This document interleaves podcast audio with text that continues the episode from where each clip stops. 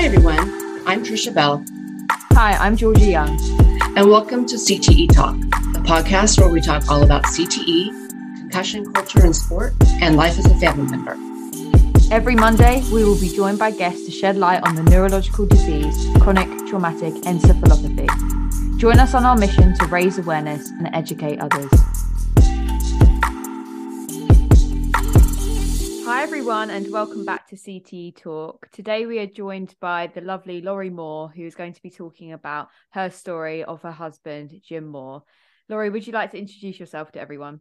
Yes. Hi, Georgia. Hi, Trisha. Thank you so much for having me. And I just want to say thank you for launching this podcast. I've listened to the previous guests and I just find a lot of solace in being able to hear other people's stories. And, you know, I still believe CTE, even though we know more and it's been written about more, I still feel in my experience that there's still a lot of people that are unaware of CTE.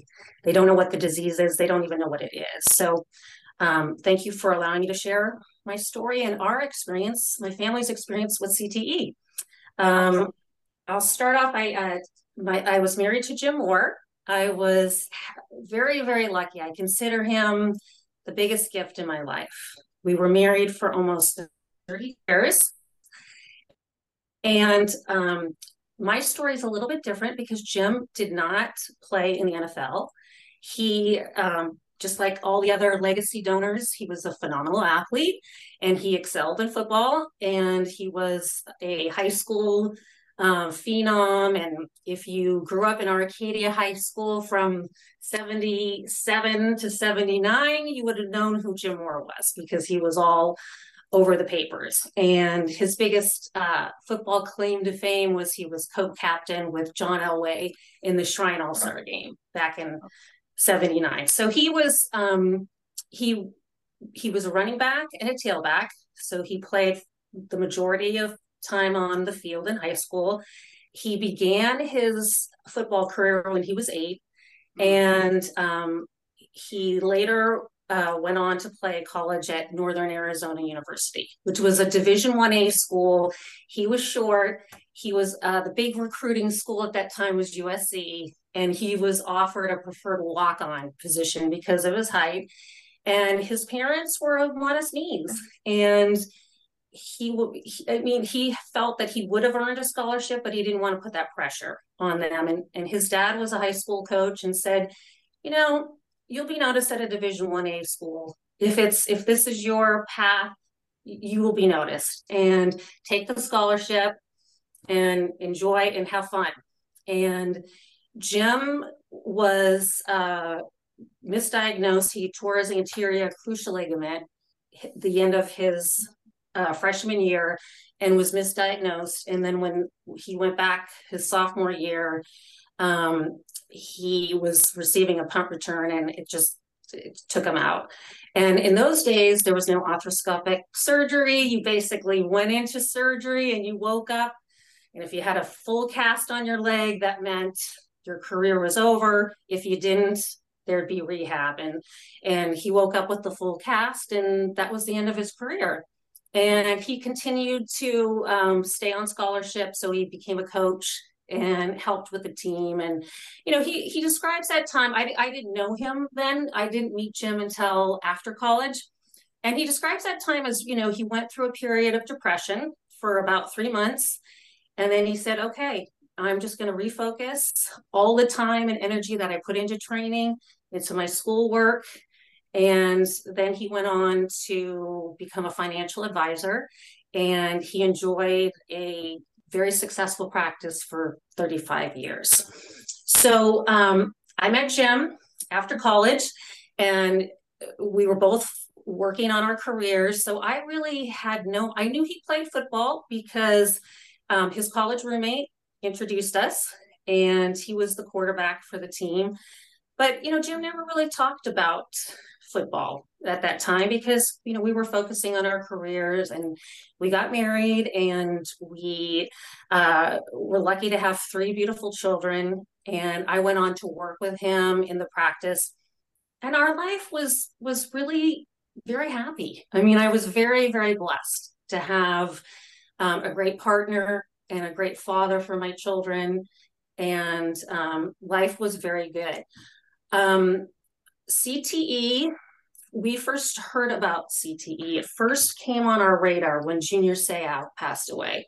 Living in San Diego, that was a big national story, but it was even bigger in San Diego because, he was the hometown hero. He was a larger than life type of person. It was shocking. His death was shocking to all of us, and especially that he died by suicide. And so when his CTE diagnosis became public, there are a lot of moments in your life that you don't remember, but there are about a handful that are very crystal clear. And I remember Jim and I were getting ready for our day, and the local news came on saying that Junior had been diagnosed with CTE.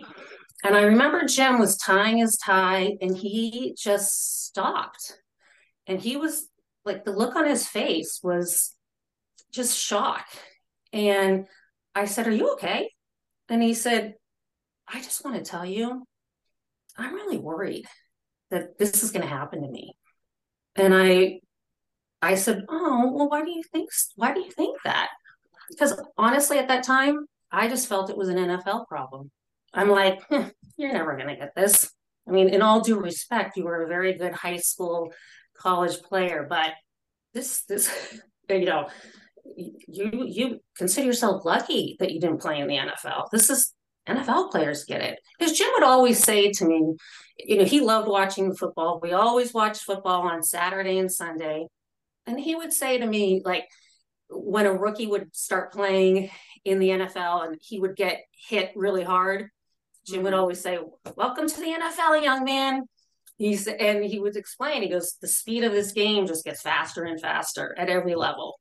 And we would talk about that. And he says, "Yeah, the speed of the NFL." And it's like, it's just, you're getting hit by a freight train. So that was always my thought, no, you weren't exposed to that. And I remember saying to him, why do you think that this is going to happen? And he said, "Well, I don't think you realize how often I got my bell rung." He said, "I had a lot of concussions. And if I had known what CTE was, and if I had known this now, the next question I would have asked was, 'Are you experiencing any symptoms?' And I just didn't know to ask that. And I don't think he even knew what the symptoms were, because he said, 'I'm going to get this.' Well, he already had it. The tau proteins were already in his brain. So, but the symptoms were not showing up. And this was, this was 8 years to almost a day of his death. So he was in his early 50s, and his symptoms showed up in his 50s. I looking back, I'm like, when did I first notice CTE in Jim? He was starting to really have trouble sleeping. Insomnia was really the first telltale sign. I mean, Jim always, he worked hard. There'd be periods of stress in his business. There'd be periods of stress. So he would, which is understandable, he'd get up, he'd write his notepad, anything that was on his brain, he'd write it down, get to sleep. He started reading to kind of just take his mind off things. And then he started taking Ambien, and he would always take a half. He'd always say, I just need a half. But he was also very good about times that he wouldn't need to take it. And those were times of less stress. So I always looked at the insomnia part, dealing with stress. And we'll fast forward to 2018. That was really the time when things were really starting to happen, and they happened quickly. And Jim and I were at the sweet spot of our lives. Our kids we were empty nesters. Our children were thriving in their lives. And our oldest son was a partner of Jim's in our financial advisory practice. Jim was slowly transitioning out of the practice. So we were getting ready to retire. And we bought a ranch up in northern Nevada by South Lake Tahoe. And we were living the dream. It was Jim and I back together, and we were enjoying the ranch and doing all the things for it. And, and Jim had a plan. I mean, this was the plan for the last 3 years. So we were living the plan, and Jim was very responsible financially. So, you know, everything had a plan and a purpose. We, you know, living in San Diego, you've got your water that comes out of the tap water, out of the tap. We bought a 21 acre ranch. We've got a well. We've got, you know, propane. We've got a lot of different bells and whistles that we're not used to. So naturally, you know, there's a little bit of angst on, you know, how this all works. So Jim had gone up because he was going through the inspection, and he called me later that day, and he was practically in tears. I'm like, what's the matter? He's, I don't know if you should do this. And I said, well, why? And he said, are you just having second thoughts? And he says, I don't think I can handle this. He goes, I was listening to all about the well and this and that. He says, I just came home. I went back to the hotel, and he goes, I just had an anxiety attack. And I said, oh my gosh. I said, okay, are you okay? He's like, I'm okay. And then we talked it out, and I, you know, it was explaining to him that I'm, you know, 100% with him. I support you, whatever decision you want to do. And also remember, I'm going to be with you. And, you know, anything new is hard to figure out, but look, we're in it together. And then he was fine. And we go ahead and buy the ranch, and we were enjoying it. And we get back to San Diego, where Jim was going to continue to see clients. And another one of those moments that you'll never forget, I was in the kitchen, and I look over at Jim, and he is just frozen. He's got this look like this. And I'm like, are you okay? And he's like, oh my gosh. He goes, just anxiety just came over me, and it's gripping me. And he's like, I got to sit down. And I said, oh my, you know, and of course I was concerned. And then he's like, I'm okay. I go, do you know what this is all about? I said, are you, he's like, no, I just feel like, he goes, I'm just a little tired. And he brushed it off. And during that period, and this was the month of November, he started having digestive issues. And is this 2018? This is November of 2018. Okay. Yes. Sorry. And we went to see clients who are friends of ours, and they took us out on their sailboat in Coronado. And I look over at Jim, and he's like this, you know, the same anxiety again, you know. And I'm like, are you okay? And he's like, I'm okay. He goes, just hold my hand. And then he was fine. And then when we got into the car to drive home, he said to me, he goes, was I okay in that meeting?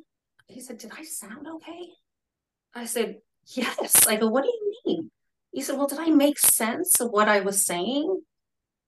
And I said, absolutely. I mean, 100%. And he goes, well, I said, why are you asking? And he says, well, I just felt like I wasn't on my game, you know? And I said, well, that's normal. I said, you've been gone for a couple of months. It takes a little bit of time, you know, to get back into the practice. And no, I mean, I don't know why I didn't think that was odd, because he'd been practicing for 36 years, and he was so good at what he did, and he was the voice of reason and confidence, and he was so good because he studied and knew. He said, I don't know a lot, but I sure do know financial advisory. He goes, I know what I'm talking about. He says, if I'm going to be good at one thing, this is what I'm good at. And he was. And then we went back to the ranch.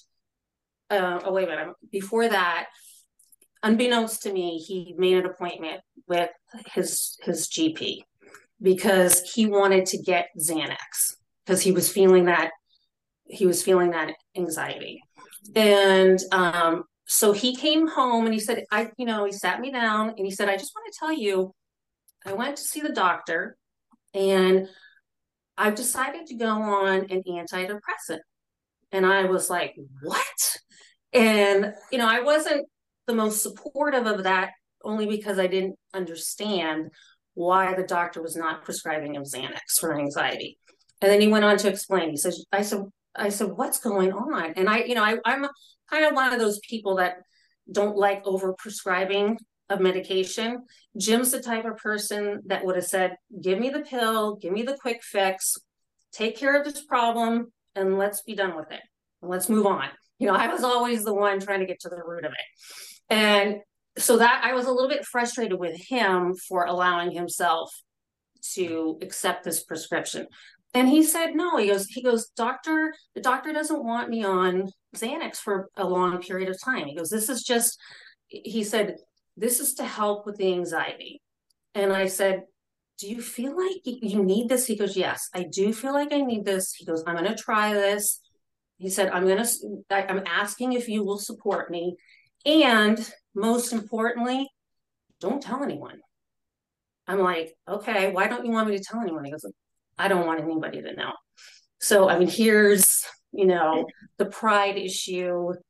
And, we grew up in a generation where we don't talk about our mental health challenges, especially Jim. I know so much of that is changing and I'm grateful for that, but he was a very communicative person. He did speak from the heart. We had that relationship, but, looking back, just, I can imagine how much pride that he had in having to go through these struggles. And he just, he looked at this as a short-term problem. Like, I'm only going to have to be on this short term. I just want to take care of this and we're going to be done. It's going to be fine. And it was fine for 2019. It really was. Like, our daughter got married. Couple things that I did notice. Our daughter wanted to do a father-daughter dance with Jim. And I was getting frustrated with Jim because at the dance studio, they signed up for some lessons at the dance studio.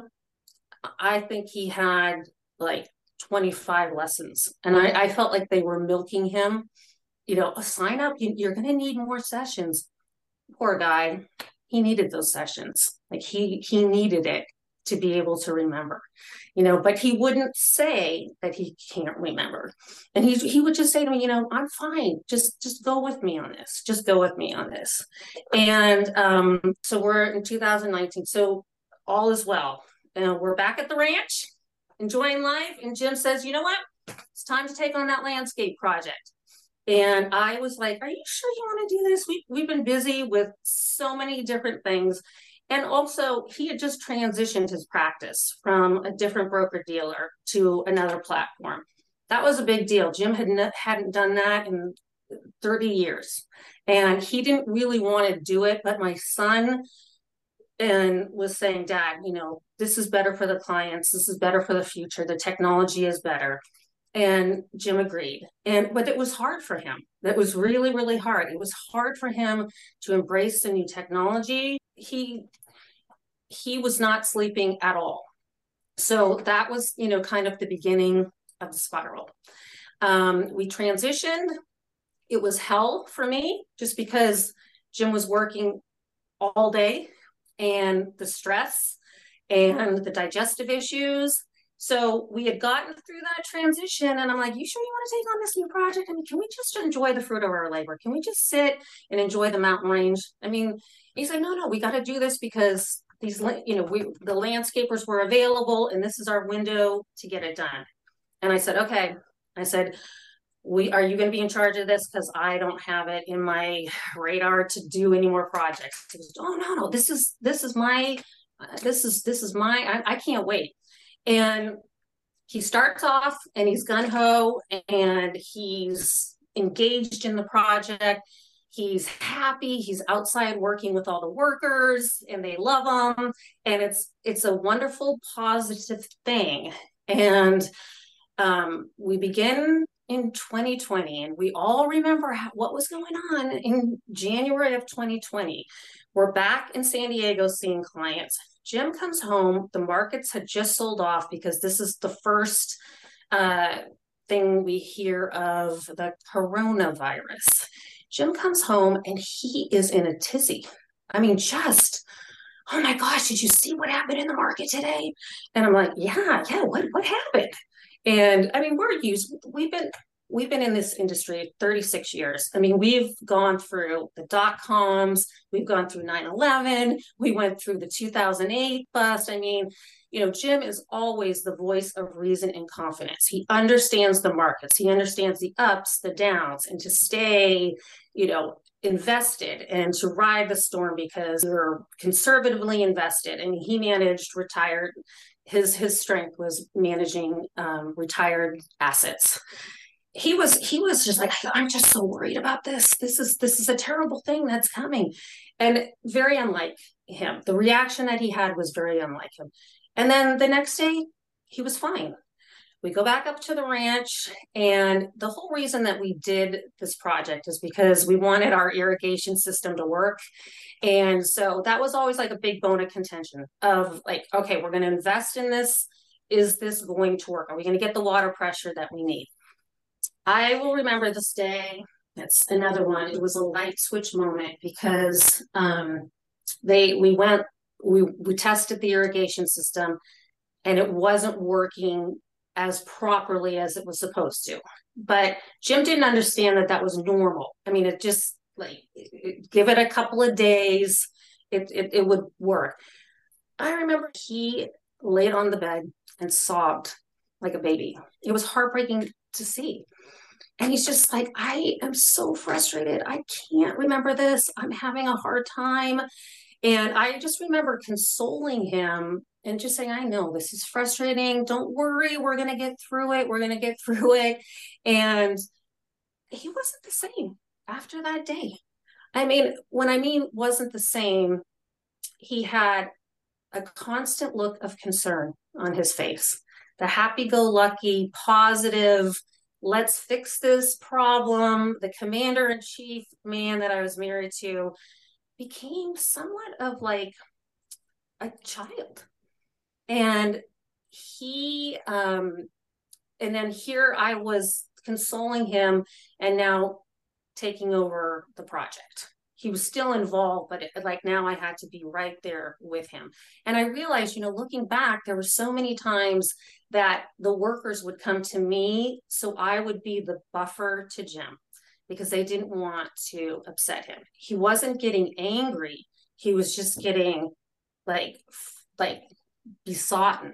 You know, is that a word? Is that a word? He was, yeah. You know, he was just, and so we go back, but meanwhile, you know, what's so interesting about CTE is that he'd have those periods of distraught, of sadness, of confusion. And he kept saying to me, you know, I'm just so confused. I'm so confused. And I'd be like, Jim, 21 stations of irrigation is confusing. You know, I mean, I would get frustrated with him because I'm like, yes, this is all confusing, but we'll learn it. We'll learn it. And, but then he would go back and he'd be Jim Mohr again. So it was, there's this like CTE dance that we were dancing with. And, you know, again, I kept thinking that all of these, episodes of frustration, of sadness were all part of the situation of the stress of this landscape remodel. And then, of course, and then when, you know, in March, we were heading back to San Diego to see clients. And that's when they announced they were closing. We were all going into lockdown. And Jim had flown out earlier and I stayed to drive back. And I remember him calling me on the phone and he was like, they just shut down the market. The Dow's falling, you know, and I'm like, Jim, it's okay. It's okay. And I'll never forget because I was driving and I was trying to beat a snowstorm from up north and I'm driving into the biggest dark cloud I've ever, literally a dark cloud, because it was raining in Southern California. And I'll never forget that moment. I remember saying, I feel like I'm driving into a dark cloud. You know, what is happening?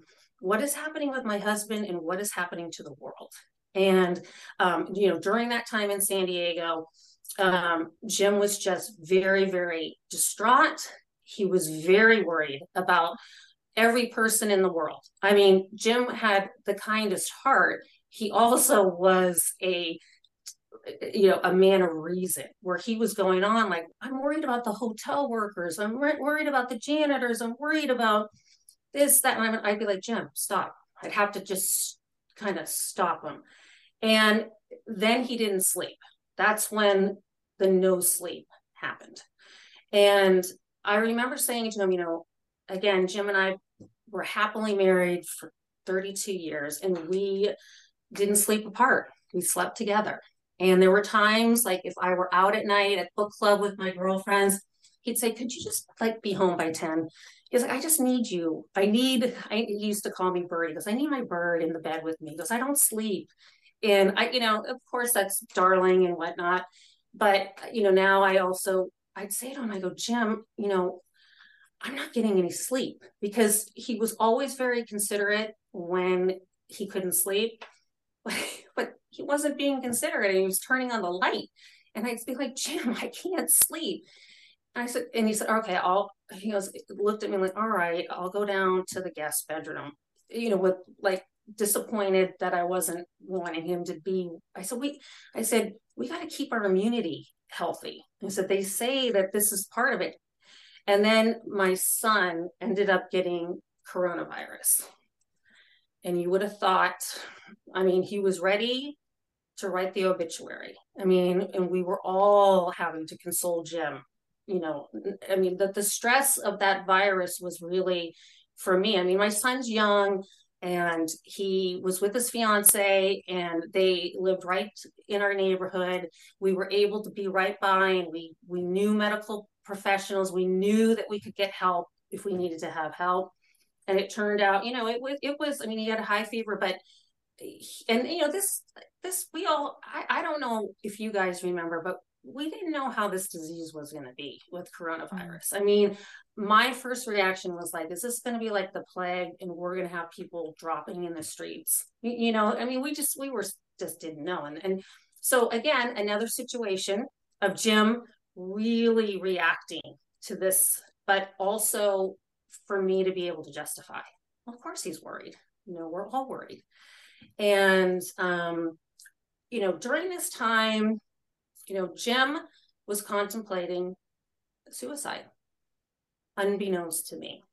I mean, a lot of people have asked me after this, you know, did you see any of the signs? I said, the only sign that I saw was Jim and I were going for a walk. And, you know, I was his partner in finance. You know, I did the payroll. I paid all the bills. I knew all our investments. Jim, as a financial advisor, years ago had written out directives, you know, if I die, all the life insurance, all of this, everything was laid out. But we had bought the ranch, and I said, he said something. He said, oh, if something happens to me, you know, how do you feel about keeping the ranch? And I said, oh yeah, we haven't talked about that. And I said, you know, I know everything else. I go, well, can I keep the ranch? He says, no, you can afford to keep the ranch. And I said, I don't know if I would ever want to live there without you. And I said, Jim, this is our project. And I said, are you okay with me selling it? Because he never wanted me to sell our family home that we live here in San Diego. He says he wants to keep that for generations. I said, what are your thoughts about that? He says, no, he goes, I could see you selling it, and make sure you sell it as is. And I said, well, what do you mean by that? He goes, well, with all the tools, all the furniture. He said, sell it as is. And I didn't think anything of it at the time, because we were just talking about, what if he got coronavirus and he died from that? You know, and this is a conversation that we had never talked about, but he was giving me the directive unbeknownst to me at the time. So, you know, but again, during this time, a lot of the stress that I'm talking about, but then here we are watching Netflix, the same, you know, same Jim Mohr. It was that dance of being Jim Mohr and then not being Jim Mohr. And our children noticed at the time, our adult children noticed that. They're like, Dad is just, you know, we're worried about Dad.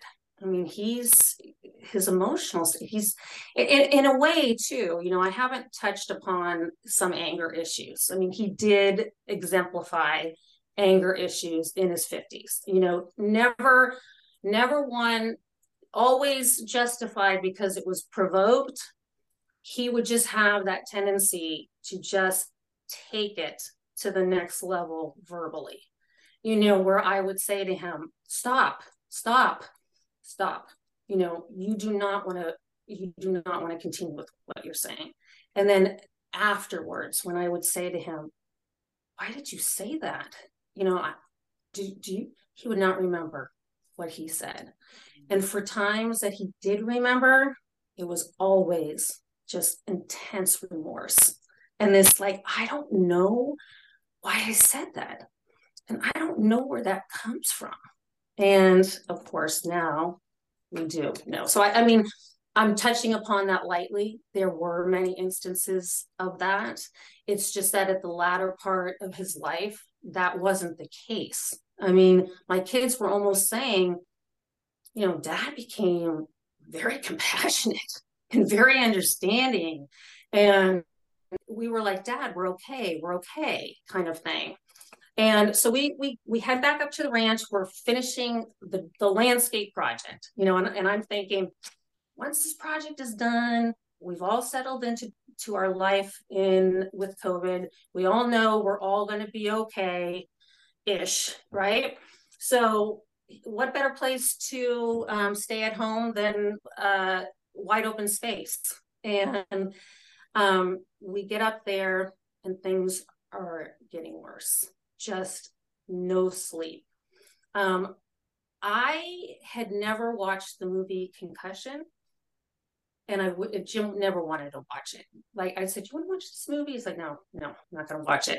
And had I watched it, when I watched it after Jim had passed, and I saw Mike Webster, how they portrayed his look of frozen horror on his face, I woke up, but by this time, Jim and I were sleeping in separate beds, you know, ever since that for a month, because he wasn't sleeping. I wake up and he has this just look on his face, just frozen and in agony. I'm like, Jim, are you okay? And he's like, I'm not okay. He's like, I'm not okay. He's like, my head is pounding. He says, I can't sleep. And he says, I'm not okay. He goes, I think I have Alzheimer's. And I'm like, Jim, you don't have, you know, I'm comforting him. And I'm like, you don't have Alzheimer's. People who have Alzheimer's don't know they have Alzheimer's. They don't know.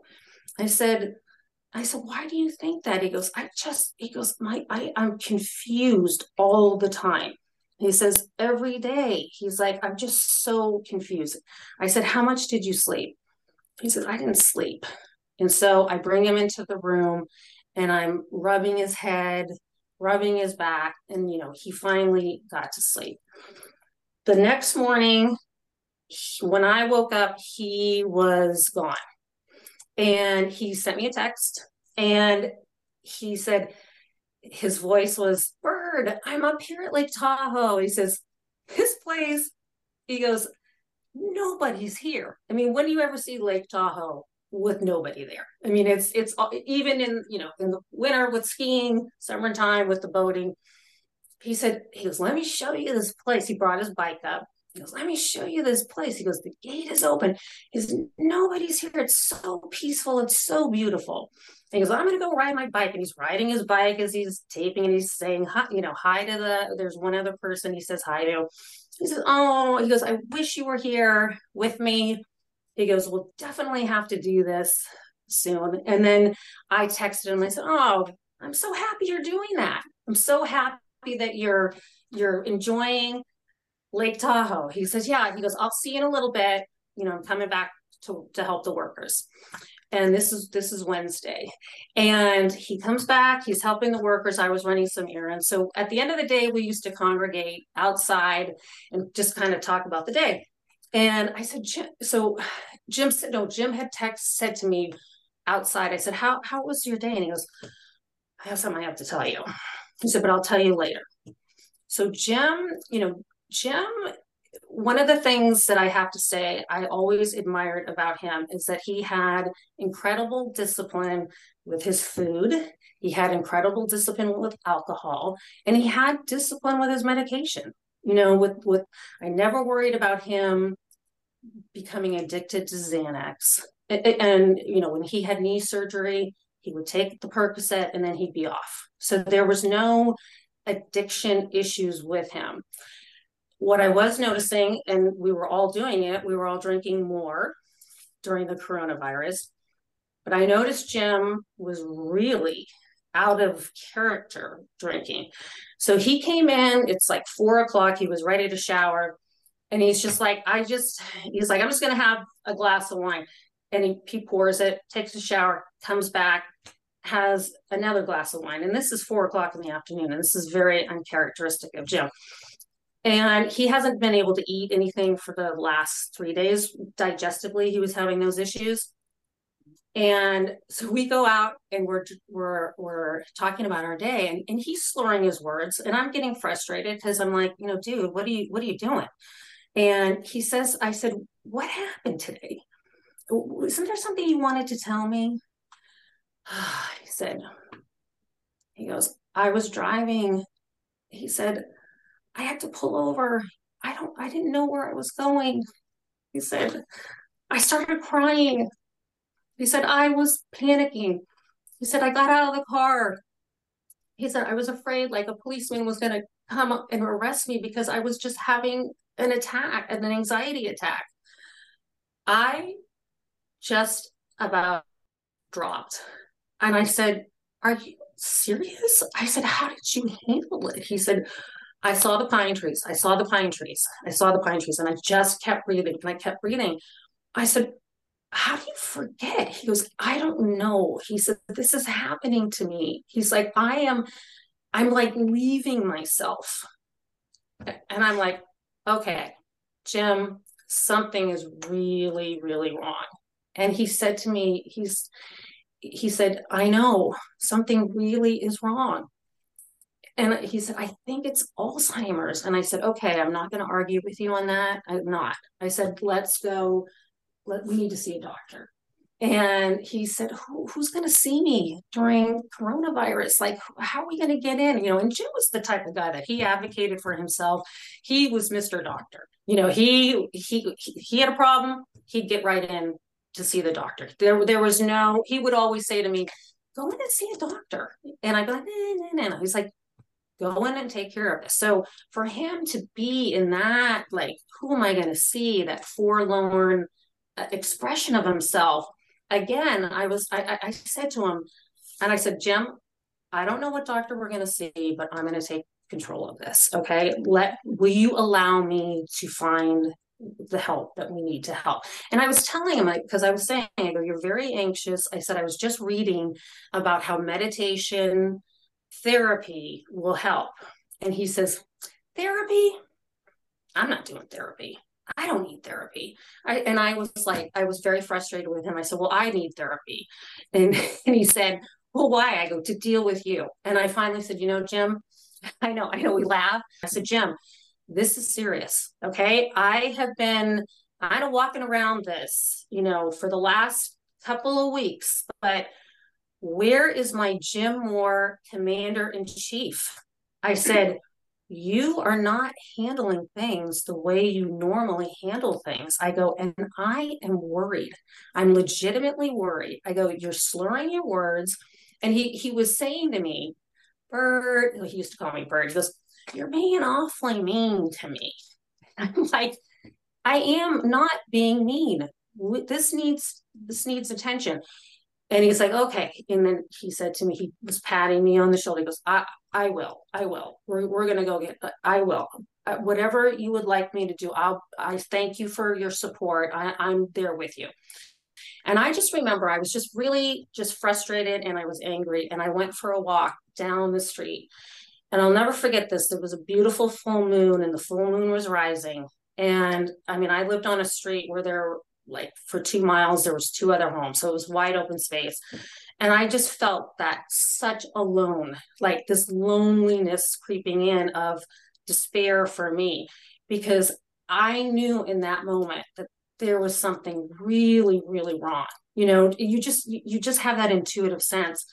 And I could not name it. I could not name it. And that is why I do tell the story, because there may be someone like me who absolutely doesn't know that it's CTE, that he's showing signs of CTE, and where to get help.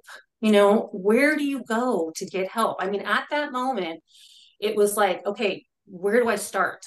Where do I start? And I remember saying a prayer, just going, please help me find the help that I need for Jim. So I get back to the house, and Jim's like, where did you go? And I said, I just took a walk down the street. And he hugged me, and he said, you know, don't worry, Bird, we're going to find answers. He goes, thank you for your help. He says, we're going to find the answers. And our children were coming for the weekend. And he said, you know, after the kids leave, he says, I'm with you on this. And he went to sleep, and that was on a Wednesday. And then my children were to arrive, my daughter first, on Saturday. And we woke up on that day. It was a beautiful, beautiful day. I'll never forget this day, because it was springtime and Lake Tahoe. And I woke up that day, and Jim was in the bed with me, and he was hugging me. And I said, oh my gosh, Jim slept through the night. It was just like, it was just like that warm feeling. I remembered, like, you're just that subtle, just waking up, and you're just, you know, just, is this a dream? Is this a dream? Oh no, Jim's in the bed. And Jim was Jim that day. I said, Jim, you slept through the night. He goes, I know. Can you believe it? And I'm like, oh, we're coming to the end of this remodel, you know, yay. And things are going to be, the kids are coming. Yay. Things are great. And Jim said to me that morning, he goes, you know, I'm going to go take a drive, and would you like to come with me? And I actually, you know, it's a beautiful drive that we go out to. And I actually would have, but I needed to get to the grocery store and get things prepared for the kids to come. I said, no, I need this time. So he came back from his drive, and then he said to me, he says, you know how you've always told me, you know how I'm big on gratitudes and being grateful. He says, I'm going to take some time. He goes, you know, this has been a rough period. I think I need to go back and write all the things that I'm grateful for again. And I said, I love that idea. He said, you know, I'm going to shut the door to the bedroom. He said, because I'm probably going to, if the door's shut, I'm taking a nap. I'm like, oh, that's fair. You know, and I didn't think anything of it. And then the door was shut. I was making lunch. He comes out, and I said, oh, did you write the gratitudes? And he goes, yes. He goes, I'll share them with you and the kids when they get here. And I was getting ready to leave and to go get something for dinner. And it's funny, because our life during COVID, I'm sure a lot of your life was like this too. You didn't dress, you were in your sweats, you're in your workout wear. That's how it was for us. We would get up, get in our workout wear, then take a shower and get in our, what we called our nightwear at night. So, but for some reason, I just happened to shower and put on makeup that day. And I was heading out, and Jim got up like he always did, and he'd always walk me to the door. And he said, you know, I just want to tell you how beautiful you are. And I said, oh, you're probably like, thank God. You put on makeup, you showered. And he said, stop. He goes, you're always beautiful. And he said, I just really want to thank you for being such a supportive wife. He said, I couldn't be luckier. And I said, thank you, Jim. And he said, no, you've been so great. He goes, I know I was giving you a hard time. He goes, but I just really want to thank you. And he goes, and I love you. And I'm like, I love you. And I didn't think anything of it because that's how Jim spoke to me. And I was blocking out the door, and he says, you know what I love most about you? And I said, what? He goes, he said, your ability to make everyone feel a little bit better.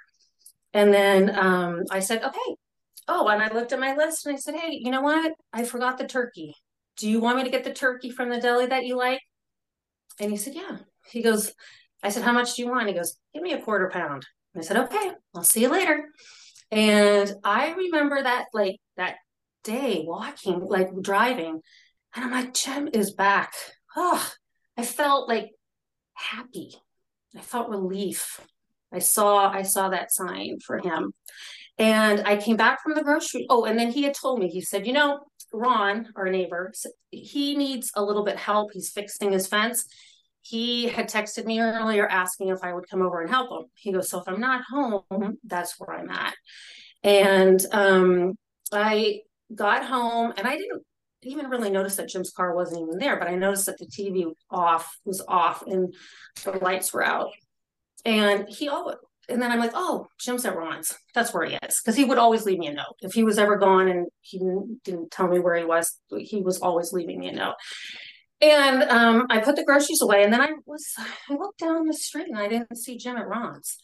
And I was like, where is that guy at? And I was just getting ready to text him, and a text came in, and I was on it and my daughter was on it. And he said, I love you to the moon and backward. And to Caitlin, he said, I love you. And then he said to me, it was Mother's Day weekend, and Jim was always getting me chocolate. And I have a love-hate relationship with chocolate. I hate it because I love it so much. And I was like, oh, he said, in the guest bedroom, he said, I have something for you in the top drawer of the bureau. And, he says to the effect, like, just read it when you get back from the grocery store. I remember like thinking, oh, damn, it's that chocolate. And I'm like, all right. And as I'm walking down the hall, I just had this heavy feeling in my stomach. It's interesting how that intuitiveness comes in of something. And as I was walking, I was getting heavier and heavier, and opening up, I remember just when I was ready to open that door, I was thinking, do I want to open this? I just had this feeling, and it was a note. And it started with just saying, saying to my children, to Michael, Caitlin, and Patrick, and my bird. He goes, as you know, I've been suffering from anxiety and depression, and it's getting worse. So today I've made the difficult decision to end my life. And that's as far as I got with the note. And it was shocking and devastating to all of us. And I remember in that moment, just kind of thinking, I have to stop this. I didn't know where Jim was. I'm like, I have to stop this. And I just was like, I can't believe this is happening. How is this happening? I mean, Jim Mohr was the biggest lover of life. I mean, he was designing that landscape project for his future grandchildren. He would put the boulders on that and say, this is for the grandkids. So the shock of that. And I remember calling my daughter and saying, because you go into this fight or flight, but there's another one called freeze. And I was in the freeze. And it was just that moment of just trying to stop it, to prevent it. And I mean, I don't know, Trisha, if you remember this.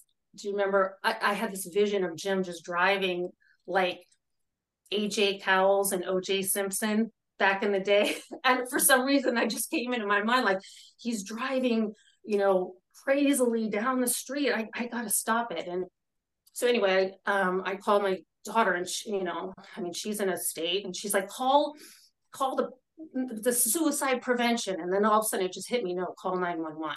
And so when we did call 911, the officer, or the dispatcher, bless his heart, you know, he was great. And he put me on hold for a quick second. And at that moment, Jim had driven to a hospital. I mean, if there's a kind way to do things, it was planned out. I mean, he wanted to do the least amount of damage, collateral damage to people. So he actually was in the hospital parking lot, and nobody was around to witness it. And he shot himself in the head, and his driver's license was out in the his car. He had a note, the same copy of the note that he wrote for me. He wrote a note to the officer saying, I'm very tell my wife of over 32 years that I love her, and I'm so, so, so sorry. And because he was in the parking lot, they got to him quickly, so he didn't pass right away. And I'm telling this part of the story because had this not have happened, I wouldn't be sitting here with you. I wouldn't have known this was CTE. And so they got him, and he was an organ donor. So, you know, being in a rural part of Nevada, they life-flighted him to Reno because that's where the organ donations were going to be.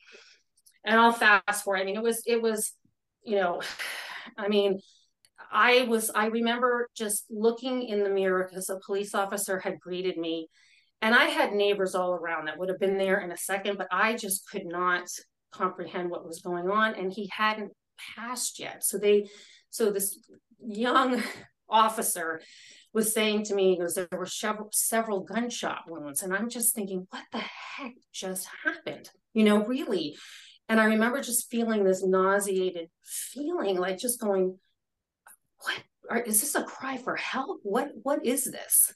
And, you know, getting to the hospital down to Reno for the organ donation, Jim was on a respirator.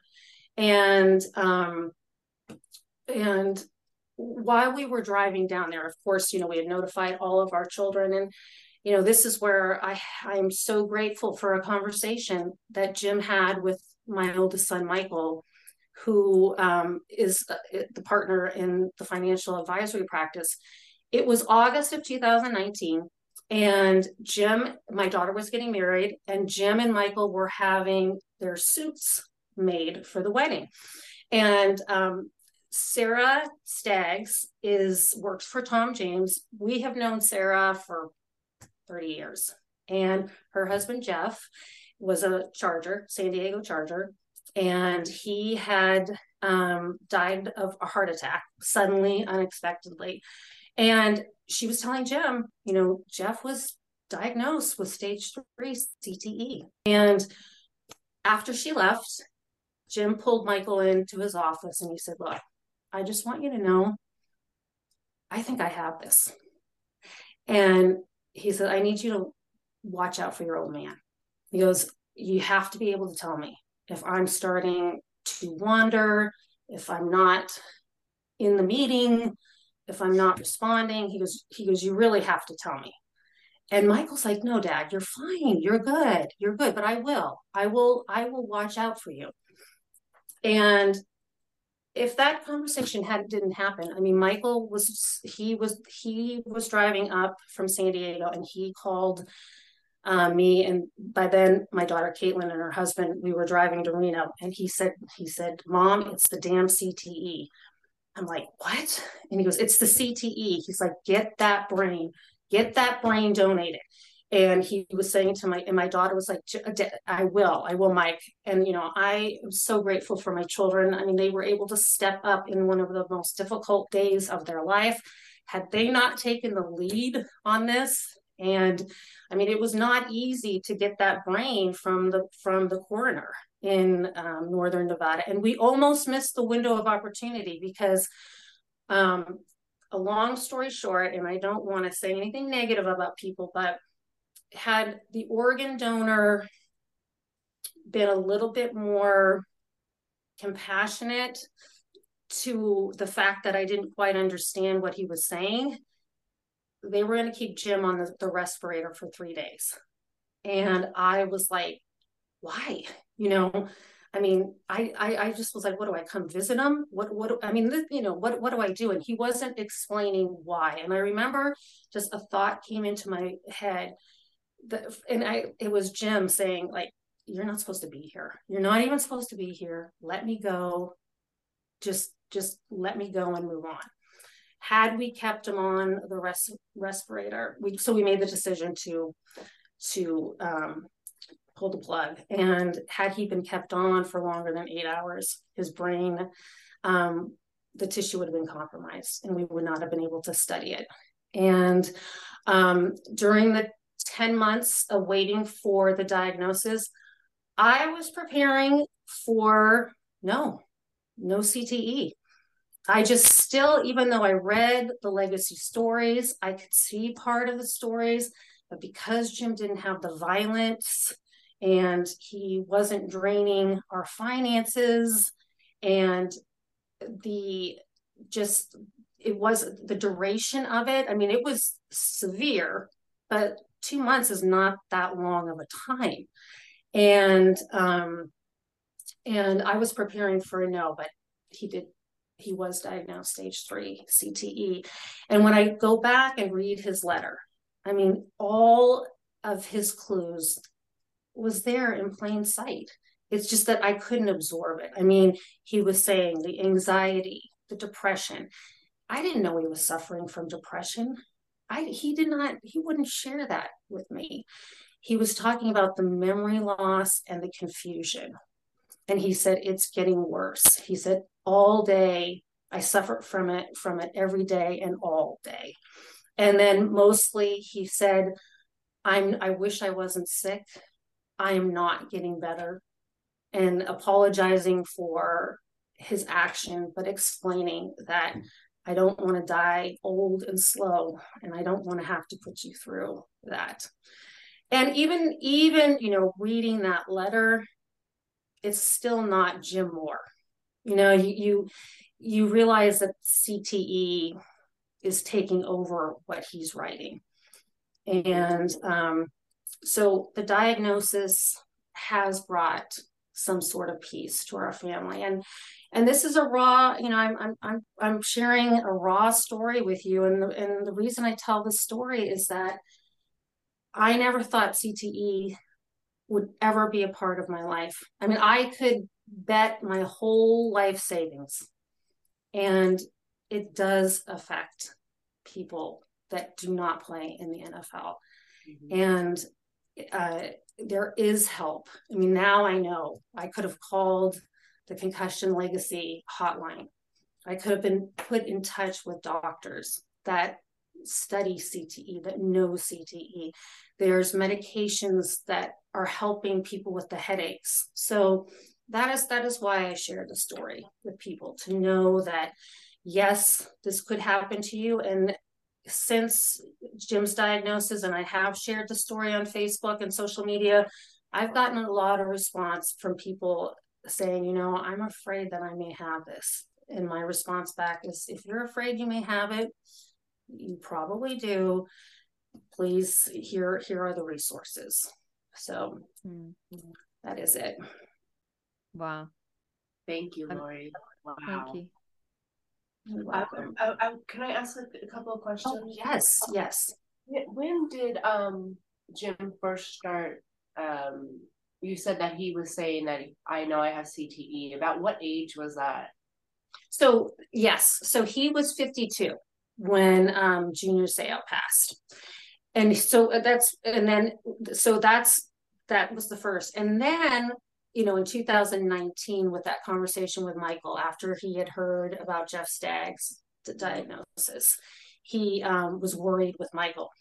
I often think about that, and I know Jim was hiding his symptoms until he could no longer hide them. That's what I was going to ask, because you were saying that he was a copious note taker, and I'm wondering, was that just part of his personality from a young age, or was that something he was compensating for? Yeah, that's a good question. And another thing, I mean, there's so many other signs too that I didn't even kind of really touch on. So yes, he was. That was part of. He always would. He would always. That was always part of his personality. He was always the guy with the list, crossing it off.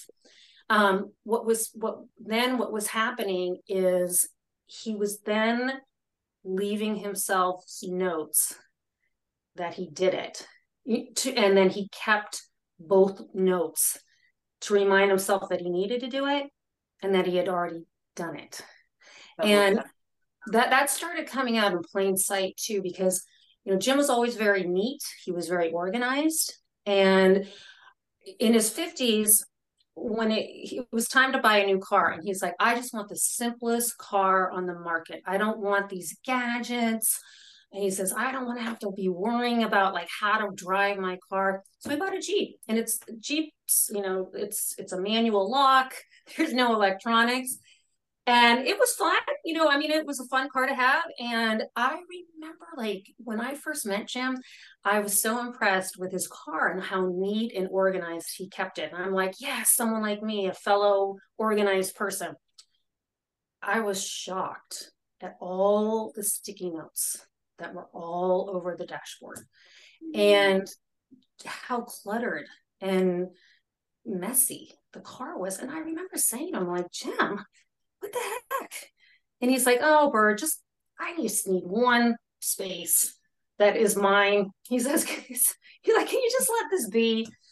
I'm like, yeah, I'll let it be. You know, get my mouth shut. I'm like, let's drive my car, please. That's neat. And then, you know, when we bought this ranch, I mean, we had only lived there for 2 years.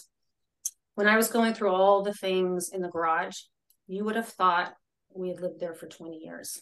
I mean, he had like an office supply store of sticky notes, and, you know, all the clues are in plain sight. I don't know about you, but Jim, in every bathroom, had a drawer for sticky notes so that they would always be right there. And, you know, you realize when you look back, like, after Jim had passed, I realized like how CTE was a slow seduction, you know, and how I accommodated, you know, it was when you live with someone every day, you don't see it. It's a slow progression. Yes. Where my children were starting to see, they were starting to see a slowed version of his speech. You know, he would take his time, or Jim was always very on par, but they would be like, come on, Dad, come on, you know, and they noticed that. And him writing his notes became slower. So everything kind of slowed down. They also noticed, you know, he talked a lot. He was kind of the commander. He commanded the conversation. And now he was sitting back and he was observing, which is not a bad trait. I mean, you know, it's nice to have the yin and yang. It's not like he was, you know, obnoxious about it, but, you know, Jim Mohr, he was the leader of most things. And so they did notice that. I didn't notice it, but those kinds of things started to take place subtly. Mm-hmm. It's funny how these things just kind of change over time. And actually, when you're out of the situation, you look back and see so many different signs and symptoms that you never even noticed before. And it's going back to what you just said, Trisha, it's so consuming. And also there's a sense of naivety that you don't want to think there's anything wrong with your loved one. Yeah. And you dance around it. Like, you dance with them, you know, you justify everything. You do. I mean, you know, I haven't even gotten into, and I know we've gone a long time, but, you know, there were moments of road rage. There was a road rage incident when we were dropping off our daughter at the airport in 2019. And I thought we were going to go down. And I just remember like screaming at him, just please stop, stop. And he wasn't, you know, someone had cut him off. And this driver was, you know, happily engaging in the rage. The both of them were at fault. So it wasn't like one or the other. They were at it on the freeway on a Sunday morning, and I am crying. What disturbed me more was the look of calm on his face. There was no emotion, but he was just, he was going to win. And that it was very uncharacteristic of him. And I remember, I'm thinking to myself, okay, like crying and begging him to stop. And finally it stopped. You know, I don't really remember who stopped it, but they both stopped it. And I just remember thinking to myself, okay, I'm going to just shut up for now, because I want calm to get home. And I remember I said to him, okay, I'm going to go take a shower. When we come down, I'd like to have a conversation. I came down. Jim didn't remember the road rage incident. He said, what are you talking about? I said, what am I talking about? I said, I was afraid for my life. And then he goes, oh, I'm sorry. And I said, you have to promise me that will never happen again, Jim. I said, I have never been so scared in my whole life. And then he gave me a hug. He said, I'm sorry. Now, you would think that would have been a huge red flag for me. I mean, looking back, I'm like, hello. And why is that okay? Why is that ever okay? But it happened once or twice in our 35 years. And I believed Jim when he said it wasn't going to happen again. And I believed his remorse, because he was remorseful. I've heard so many wives use some of the same vocabulary that you were using, like glimpses. You would see glimpses of him, like, come through, and then he would go away, and then he would come back. And totally makes sense. And the thing is, Jim couldn't verbalize this, but I've read from other people who are suffering from suspected CTE. One gentleman wrote, he's like, it's like you're in a conversation and you leave, you go away. You don't know where you are. You're like in a tunnel and you don't realize you're away, and you come back to the conversation and that's when the anxiety, like, what did I just miss? What's going on? Where am I? And when I read that, it made me feel that's how Jim felt when he got lost, or not. He had to pull over on the side of the road. And that's how he was feeling in his conversations of day to day with this project, you know, just leaving the conversation, not really knowing that you've left, and then you come back. Can you imagine what that must feel like? Yeah. I mean, I just, my heart breaks for these people that have to go through that, and just literally losing your mind. That is what's happening. You're losing your mind. You know, you wonder which is worse, being aware of it or not being aware of it. Yeah. So, you know, my heart goes out to every single family member, every single person affected by CTE, those people who have the CTE, their struggles, the family members. I mean, as Pam Webster was saying, and also Brandy, it's like, this is something that will always live inside of your body. You know, I mean, I have made peace with Jim's death by suicide.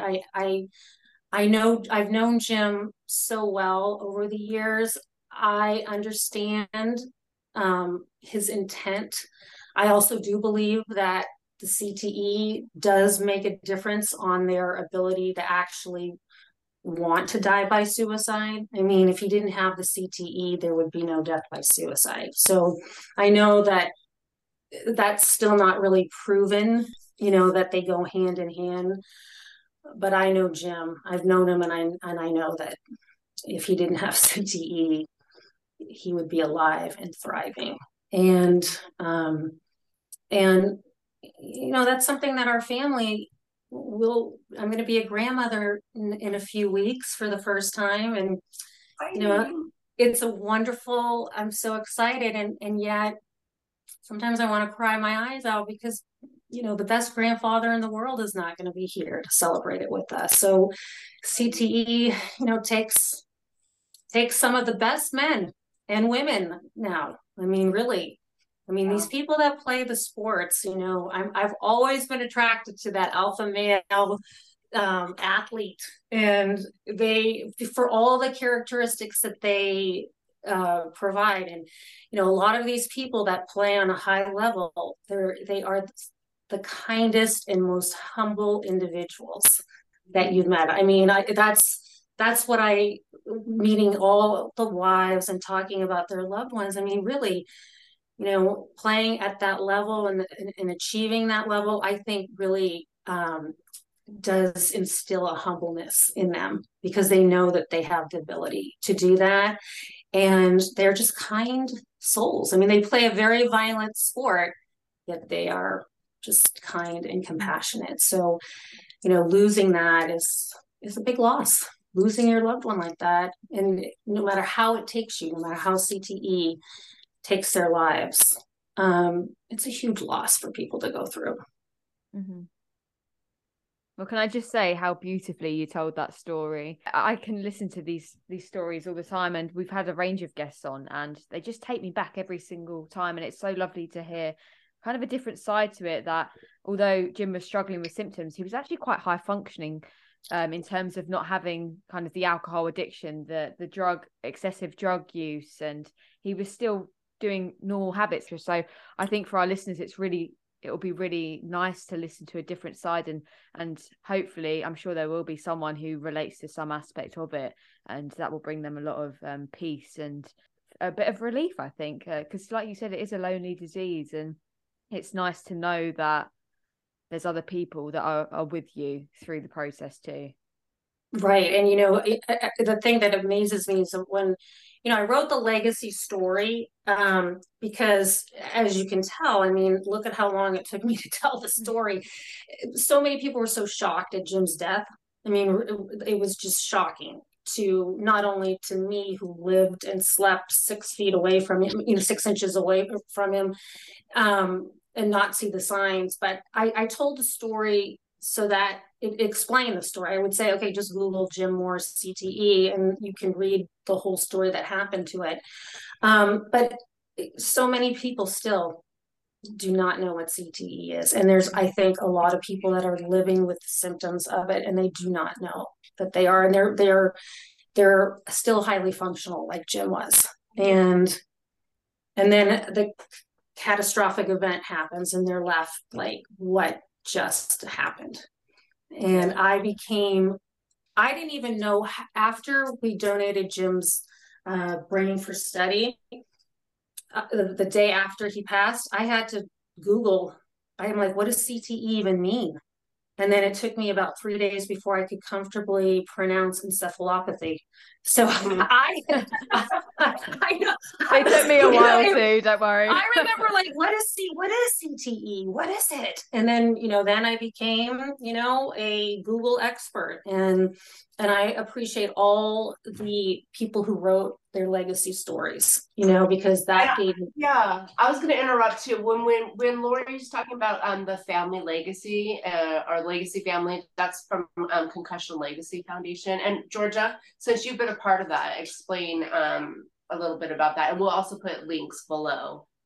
Yep. So the Concussion Legacy Foundation, I know Trisha and I, we've definitely spoken about them a lot in the last kind of, or every single episode, I think we've mentioned them, because they're just such a great resource. But they have an amazing kind of part of their page where family members are able to share the legacy of their loved ones. And that's something that I think is lovely, because it allows other people who are going through it now or have been through it to go and read other people's stories and relate to them in some sense. And I also think it's lovely to listen and read back at your own story after you've written it, because I think it does bring a lot of peace, and for some people there's a mixture of happy and obviously sad memories, but them happy ones are lovely to look back on. And Trisha and I have definitely trying to recreate a similar thing with the podcast too, where on our website we have a legacy page alongside a guest page too, just so people who are listening really understand the faces almost behind the podcast episodes and can do a bit more research if they want to. But we'll, like Trisha said, we'll definitely leave some links down to the Concussion Legacy page, and we'll leave, if okay with you, Lori, we'll leave your story or link to your story. On right. No, too.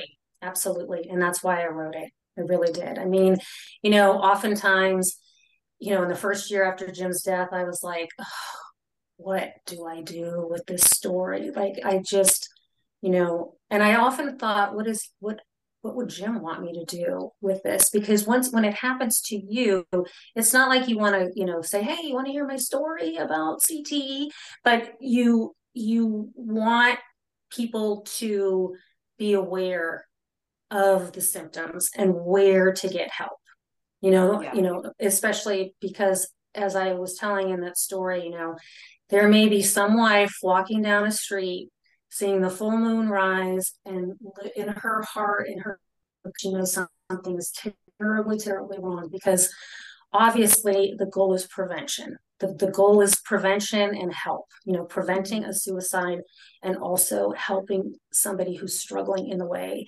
that people struggle with CTE symptoms. So, yes. Anyway, you guys are great, and I really appreciate you doing this podcast. There's a cathartic element to being able to share with kind eyes that understand exactly what you're saying, that without a judgment, because, you know, I mean, let's face it. I mean, there's still stigma with suicide. There just is. I mean, it's an unintentional.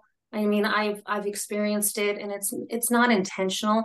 I've had to really examine my own stigma that I brought to suicide. You know, I'm 60 years old. It was like, people don't die by suicide, you know, or we don't talk about it. And, you know, I've come to realize it really doesn't matter how they died, is that they're dead. They died. And, you know, it's die by cancer, death by cancer, death by car accident, you know. So it's when you experience that kind of death, you're just sad that the person's gone. And it does add another layer, though, of trauma to it. So, you know, you have to do that, you know, that trauma work as well. So it's a complicated grief. Let's just put it this way. That's a perfect way to put it. That was a great way. I'm really lucky that I have access to a great therapist. And, you know, I mean, that is all part of the mental health issues that is related with CTE as well. So, and you know, this may sound kind of weird, but the reason why I'm doing a lot of this work is I really wanted to end generational trauma. I mean, there is such a thing that you don't realize I didn't realize what I was carrying from this suicide trauma until I went into therapy. And then once you're aware, you're like, oh, okay. And that's a whole other subject. But, you know, I really wanted to be, like you said, Trisha, I wanted to be a wholehearted person. And I think about Jim and the kind of life that he wants for me, you know, he, and what he wants for my family. And he wrote that in his note. And he said, you know, I just remember all the happy times that we had as a family, and we were a happy family. And I want to continue that for my family, and live the life that he intended for us to live. Sounds like he was a wonderful man, Lori. Thank you, Trisha. He was, you know, and he'd be saying, you know, okay, ladies, you know, wrap it up. Go outside now. Enough about me, you know, or tell more about the good stuff, you know. Yeah. But he did, you know, the last thing that I will say, it was interesting because he was football. You know, my sons all played Pop Warner football until, I mean, they started basically at 9 years old. They didn't play at the level that Jim played. I mean, he was, you know, at that generation where you lead with your head, and but there's still the mentality in youth football even when my kids were growing up is, hit or be hit. Yeah. I mean, when you think about what you said, Trisha, in your introductory podcast about you only get one brain and there are no brain transplants. And he did say a couple months prior to his death, and friends have said that they have said that he has told them, be careful of your head. And one of our friends was saying, I'm not going to let my son play football. And I remember kicking my daughter under the table going, oh my gosh, here comes the big discussion, and Jim just said, why do you say that? She goes, well, maybe I'll let them play football when they're older, but there's just too much risk. And Jim said, I think that's a good idea. Wow. And I remember looking at my daughter and she was like, wow, kind of relieved, because this was her future daughter-in-law that was saying, we were worried, oh God, Jim's going to be Jim and, say that's a mistake. This is what football's done for me. But he just, and I remember driving afterwards, I go, wow. And I said, that was unusual. He goes, he goes, I don't know. He goes, I don't think it's necessary for kids to be playing that young. He says, he goes, you can still play when you get to middle school or high school. He says, if you're an athlete, he goes, look at all the athletes that didn't even play football, and they go on, they're playing baseball in college, and they go on to play in the pros. He goes, a great athlete is a great athlete. So it doesn't really matter when you start. And that's why I promote the flag under 14. Mm-hmm. And, the good news, and actually our area, they no longer have tackle football. Pop Warner is done. And really? Yes. Wow. Yes. But it's not a law, or it's not on the books in San Diego. It's just no. But, and that's a whole other subject about, socioeconomic places, because, people realize, okay, you don't need the football scholarship to be able to go to college, but in other areas you do, so.